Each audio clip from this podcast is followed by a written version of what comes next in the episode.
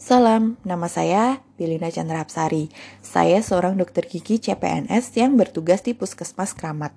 Saat ini saya sedang menjalani Latsar CPNS tergabung dalam angkatan 10 kelompok 4 saya ingin membagikan refleksi tentang pembelajaran agenda 1 pada hari ini, baik secara sinkronus maupun asinkronus. Jadi pada agenda 1 ini kami belajar kembali tentang wawasan kebangsaan, analisis isu kontemporer, serta kesiapsiagaan bela negara yang sebelumnya sudah kami pelajari pada saat MOOC.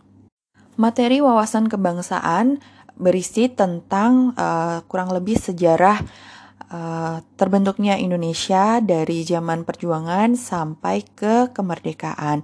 Kemudian selain itu juga mempelajari eh, bagian-bagian uh, uh, organisasi negara, lembaga-lembaga negara maksud saya.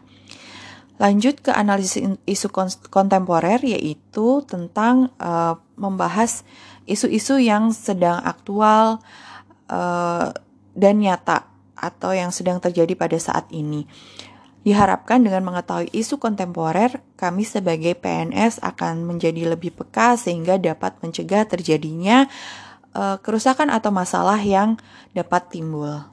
Dalam materi kesiapsiagaan bela negara, kami dipersiapkan agar senantiasa siaga baik secara fisik, mental maupun sosial dalam menghadapi situasi kerja uh, dengan tujuan untuk menjaga, merawat dan menjamin kelangsungan hidup berbangsa dan bernegara.